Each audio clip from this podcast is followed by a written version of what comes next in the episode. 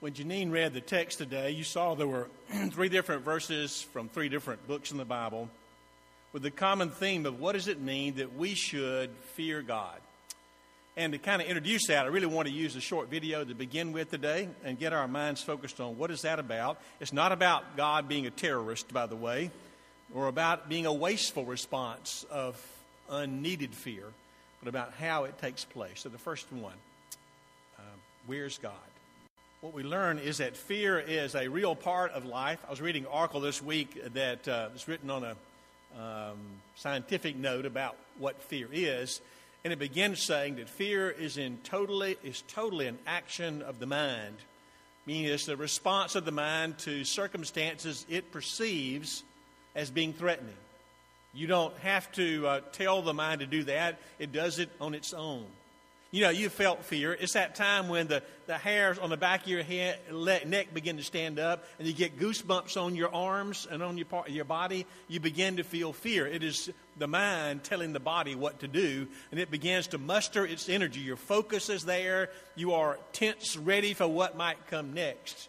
That's one fear response built into who we are, and we need it. Uh, it's, it's an interesting kind of response because as the body puts itself on alert, the mind does, it also is ready to back down from that alert as the fear doesn't seem to be so threatening. It is that uh, uh, response of we of flight or fight that's going on in our mind. Which will I have to do? And we're readying ourselves for which one might have to happen. Our body is directing us, and our mind begins to uh, help unfold what our response should be. But our fears sometimes uh, are not just those moments that when we think we're threatened and the mind is telling us, it's also that experience our mind holds on to and we build other kinds of fears. To tell you the truth, we live in a, a, culture that loves to play on our fears all the time. If you watch many movies, uh, scary type, uh, it likes to make you afraid. You know, you hear a big booming sound or uh, something frightening appears in front of you, and your heart races for a moment, but you know it's not really going to jump out of the screen and come eat you up, okay? But at least for a moment, it gets you excited, and that moment makes you like the movie. Okay, you may not be one of those persons that likes that particular kind, but some people do. They like to be frightened, and it, it's entertaining. Sometimes we are, uh, our uh, uh, fear uh, is heightened by the news media and entertainment. Uh, you hear uh, sensational stories. I think the one that's gotten my attention lately is do you know there's been a measles outbreak across America? You know that? Give me a break, people. When you were young, did it happen in your family? I remember when we were little, there were five of us. One of us got the measles. You know what our parents did? They stuck us all in a room together so we'd catch it at the same time. That's what they wanted to do. So instead of stringing this thing out for about six weeks, let's get it over with because it was highly contagious.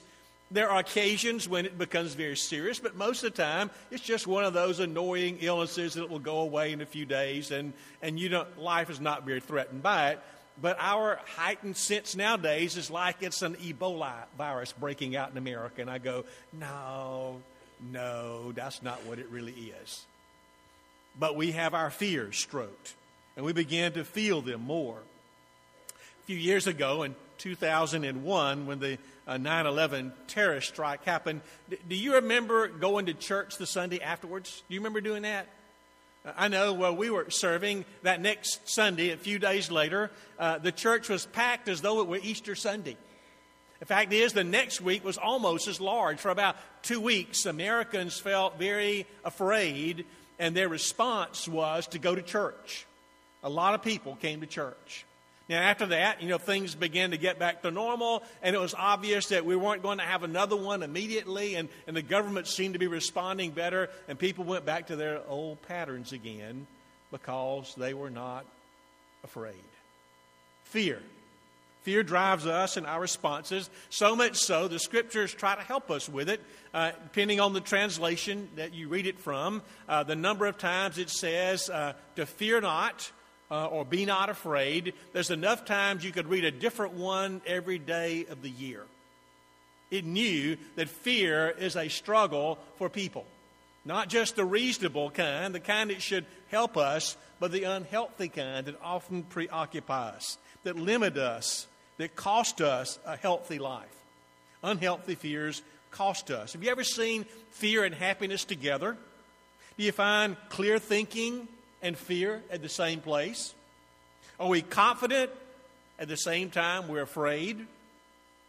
Or the a quote I want to read to you goes this way Fear never wrote a poem or symphony, never negotiated a peace treaty or cured a disease. Fear never pulled a family out of poverty or a country out of bigotry. Fear never saved a marriage or a business. Courage did that. Faith did that. People who refused to cower to their fears did that. Fear itself hands, hands us herds us into a prison and slams the door. And it ends with this question it says, Wouldn't it be great to walk out? That's the way fear can be sometimes in our lives. But here I'm talking about a kind of fear that's different from those, the one that is healthy and right. How do we describe a fear of God? I'd gone to get the tires changed on my car, bought a new set, uh, the person I bought it from, uh, his business, he was a member of the church. We sat and talked for a while while the serviceman mechanic was working on it. My car was finally ready. I paid the bill, got in it, and drove away. I wasn't even, uh, you know, 50 yards down from his place. I could tell something wasn't right. I don't know what it is, but something's not right. So, very carefully and slowly, I turn around and go back to his business, come inside and tell him, Tom, Tom, uh, something's wrong. I don't know what it is. So, Tom calls the same serviceman, pulls it back in the bay, and they work on it. Come to find out that the man in his hurry managed to do all but one thing right. On one wheel, he did not tighten the lug nuts. I was pretty glad I'd not gotten on the busy highway, which was about another quarter mile away. And uh, at the end of that conversation was over with, Tom turned to me and said, I want you to know, in just a little while, that mechanic and I are going to have a come to Jesus meeting. Does anybody know what a come to Jesus meeting is? It is something serious. It is correcting. It is fearful. It is life changing. That's what a come to Jesus meeting is. And I don't doubt that it happens. We, uh, when you were young, how did you know that you were in trouble when your parents called you? Do you remember it? I think it's universal. Did your parents call your entire name? They did that, didn't I? Every parent must know that. They, all call your whole name. I remember Glenn Allen Martin. I'm going, oh man, what did I do? What did I figure out? If I'm not doing it right there, you know, oh, what did they find out? It's the fear of having gotten caught, you know, oh. And they'll call you in, and whatever it was, it might have been about something at school or something with a friend, or you didn't do a, a chore or a duty that was assigned to you. And in that moment, you felt pretty scared because my, my parents didn't just blow things off easily, they would punish you for it, and you would learn to do better. The fear of God is a fear that has a proper place. It begins, as we said in Psalm 111, where we're told to how to fear God. To hold God in a proper regard, a proper understanding, a position. It means uh, I'm smart enough to know the God who created us is not to be ignored or disobeyed. It means that we are smart enough to know in our secular society that tries to tell us there's no God, that it doesn't matter, that we know it does matter. Here, we are in God's house worshiping. We say that God is, and He is not to be trifled with. We begin to sense what fear of God means. And there are two images, I think, pretty dominant we have about God in our culture. Some are rooted partially in Scripture, some more just in the society itself. When we finish, some folks perceive of God as being a very punishing God. The one who is uh, out there with the prophets, uh, with Moses and others, slaying thousands and thousands. And yes, those stories are in the Old Testament. We may get squeamish about them, find them fairly hard to explain to our children but they are there. Describing God as someone who is just, powerful, is not to be messed with. God is a God, same time, who has other attributes. We learned that God is one in 12, Luke 12 5, read to you, who has the power to cast us into hell. And we go, Well, you didn't have to say that, did you? Couldn't you just left it with that? Oh, we like the better verses. The one, you know, John 3.16, for God so loved the world. Because we want to pick and choose where we find God. In Matthew 25, it is a, a longer story where Jesus is dividing the sheep from the goats. One he brings with him to heaven, the others are cast out. We don't much like that image, the God of God being a punishing God. The other side that's often held is that God is more like a doting grandfather. You know, God is harmless. God simply wants to take care of you and love you, will never do anything to hurt you, just like a granddad would never want to do. In uh, Matthew 9, verse 2, there's a paralytic who's been laying there needing healing, and Jesus Encourage, my child, your sins are forgiven. He gives an image that Jesus, that God cares. Now, what I want us to do is to put those two together in a way that gets at what we're talking about today that God is one whom we should fear. For God is one, a God of justice. That's often the image we get clearest from the Old Testament. And God is also a God of mercy. And that's one that we know from the New Testament. It's not two different gods, it is two ways of seeing the same God. It's both ways of seeing that He is a God who loves us, but expects from us, a God who wants the best for us and demands it at the same time. I was in the first grade, and back then, the first grade really was the first grade. I mean, you didn't have kindergarten, didn't have uh, preschool of any kind. I remember going to the first day of class, uh, the teacher I had that year was Miss Lamb. She had been the teacher to my two older brothers, so of course my parents already knew her well. I remember uh, sitting, I described Miss Lamb this way. She wasn't. She was not a lamb, okay? She was not meek nor mild. And the first day of uh, that first grade, uh, we began with everyone standing around the room. She called each name. We went and sat in alphabetical order. She called us. And she got my, to my name, called. I went and sat down in the seat. wasn't very far from the front where she was, and she looked at me and said to me, "Glenn, I know everything about you." Now, to a six-year-old who's wondering how long I can get away with stuff, that's pretty intimidating. You know that? I, I, you're had already from the very start and, and, and, it just kind of swelled up in my throat. I knew I was gone. All the blood rushed to my feet. I didn't feel like I had strength to do anything because I was now had. She knew everything. She was not someone to be trifled with. Miss Lamb was not. She was loud. She talked loud, and her students listened. And she was a wonderful first grade teacher. I stayed all the way through the seventh grade in that same building, usually did back then. and I would hear her voice occasionally in the hallway leading her students, and it still gave me a little tinge, you know, of fear because I just remembered that voice from all the way back when I was six years old because she was someone not to be messed with. I believe God is that way. He's saying, I'm not an easy pushover, a doting grandfather who would never think of changing or correcting you. No, that's not at all who I am. I am a God who loves you. I want, want you to know that. But know that I'm also a God who expects out of you and others obedience. You may disappoint me at times, he'd say, but I will call you back to me. Ever remember disappointing your parents? Most of us would say yes. Doesn't take long. Somewhere in childhood or teenage, something we do will disappoint them and they want us to change. They teach us how to obey, and that is a struggle. God has given us a mission very dear to His heart in this world.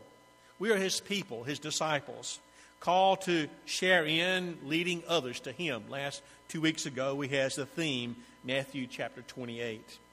We know that God has given us all kinds of resources, talents, and gifts the presence of His Spirit to be about His work. And He has given us opportunities. God will ask us one day what we have done for Him, reminding us of what He has given us also. God has made an offer for us we cannot refuse. We're called, though, to give him that kind of respect. It said, Do not be afraid, little flock. It is your God's good pleasure to give you his kingdom. He knows that he loves us. God calls us to be his instruments. He also lets us know that we're called to um, be loyal to him. He wants us to have an undivided attention toward him. When we do that, God can use us the best, knowing he's not asking for just part of our loyalty. Brought me one object today. It's very simple, and by the way, it's empty. It's why it's light. It's just a box. You know, we get them often, maybe. Uh, something comes in the mail in a box. And this one I emptied and closed it back up. Sometimes we want God to stay inside of a box. Several ways we try to do that. We try to limit his influence on our life. Therefore, we give God maybe a part of a day or a day or a setting where he has his influence, and other than that, we are off doing other things. We sometimes try to keep God in a box by saying to Him, God, I have a limited work for you to do. I want you to bless us. That is, that's all I want you to do. Help us out always. Only do what we want, take care of us. Put God in that box. Sometimes the box we create is a, is a box of, God, I want you to focus only on me and mine. That's all my prayers are about. That's all my energy is about. That's all my desires cover. God, you take care of us. No more do I care. We try to put God in that box. At other times, we create a box of unbelief. That is, we limit, in, because of our own thinking and trusting, that God can do really anything. Jesus had that experience when he went to his hometown in Nazareth. Response of the people was he could do no mighty works there because of their unbelief. Often it's a box of unbelief, putting God in places, trying to keep him away from other influences in us. There is a solution. A solution that I think found wonderfully in a hymn, which I'm not going to sing. Uh, it is, Let him have his own way with thee. We'll read the lyrics to one verse with you. Would you live for Jesus and be always pure and good? Would you walk with him within the narrow road? Would you have him bear your burden, carry all your load, letting have his way with thee? His power can make you what you ought to be. His blood can cleanse your heart and make you free. His love can fill your soul, and you will see it was best to have, let him have his way with thee. Now, that's a, a proper way, I think, of understanding the fear of God. If you let God have his way, that's enough. Learning to trust him. So, the best way for us to face our fear of God is to trust in God. No matter what it brings, not a promise of all the good or joy or ease, but letting God have his way. No better way than to face our fear, to show God his proper respect and letting Him have His way. Would you pray with me? Now, Father, your gifts are just what we need. Your calling is always within our reach when you are the one who helps us in the reaching. You have a plan and desire for each of us and for us together. Help us to search that out, to be willing to step beyond what is easy, comfortable, or desired, but finding that your purpose is the best. Lord, help us through those anxious times, whether it's with our relationship with you or with each other, to know that you have a desire and love for all of us. Open our hearts to that and give us your peace. In Christ we pray. Amen.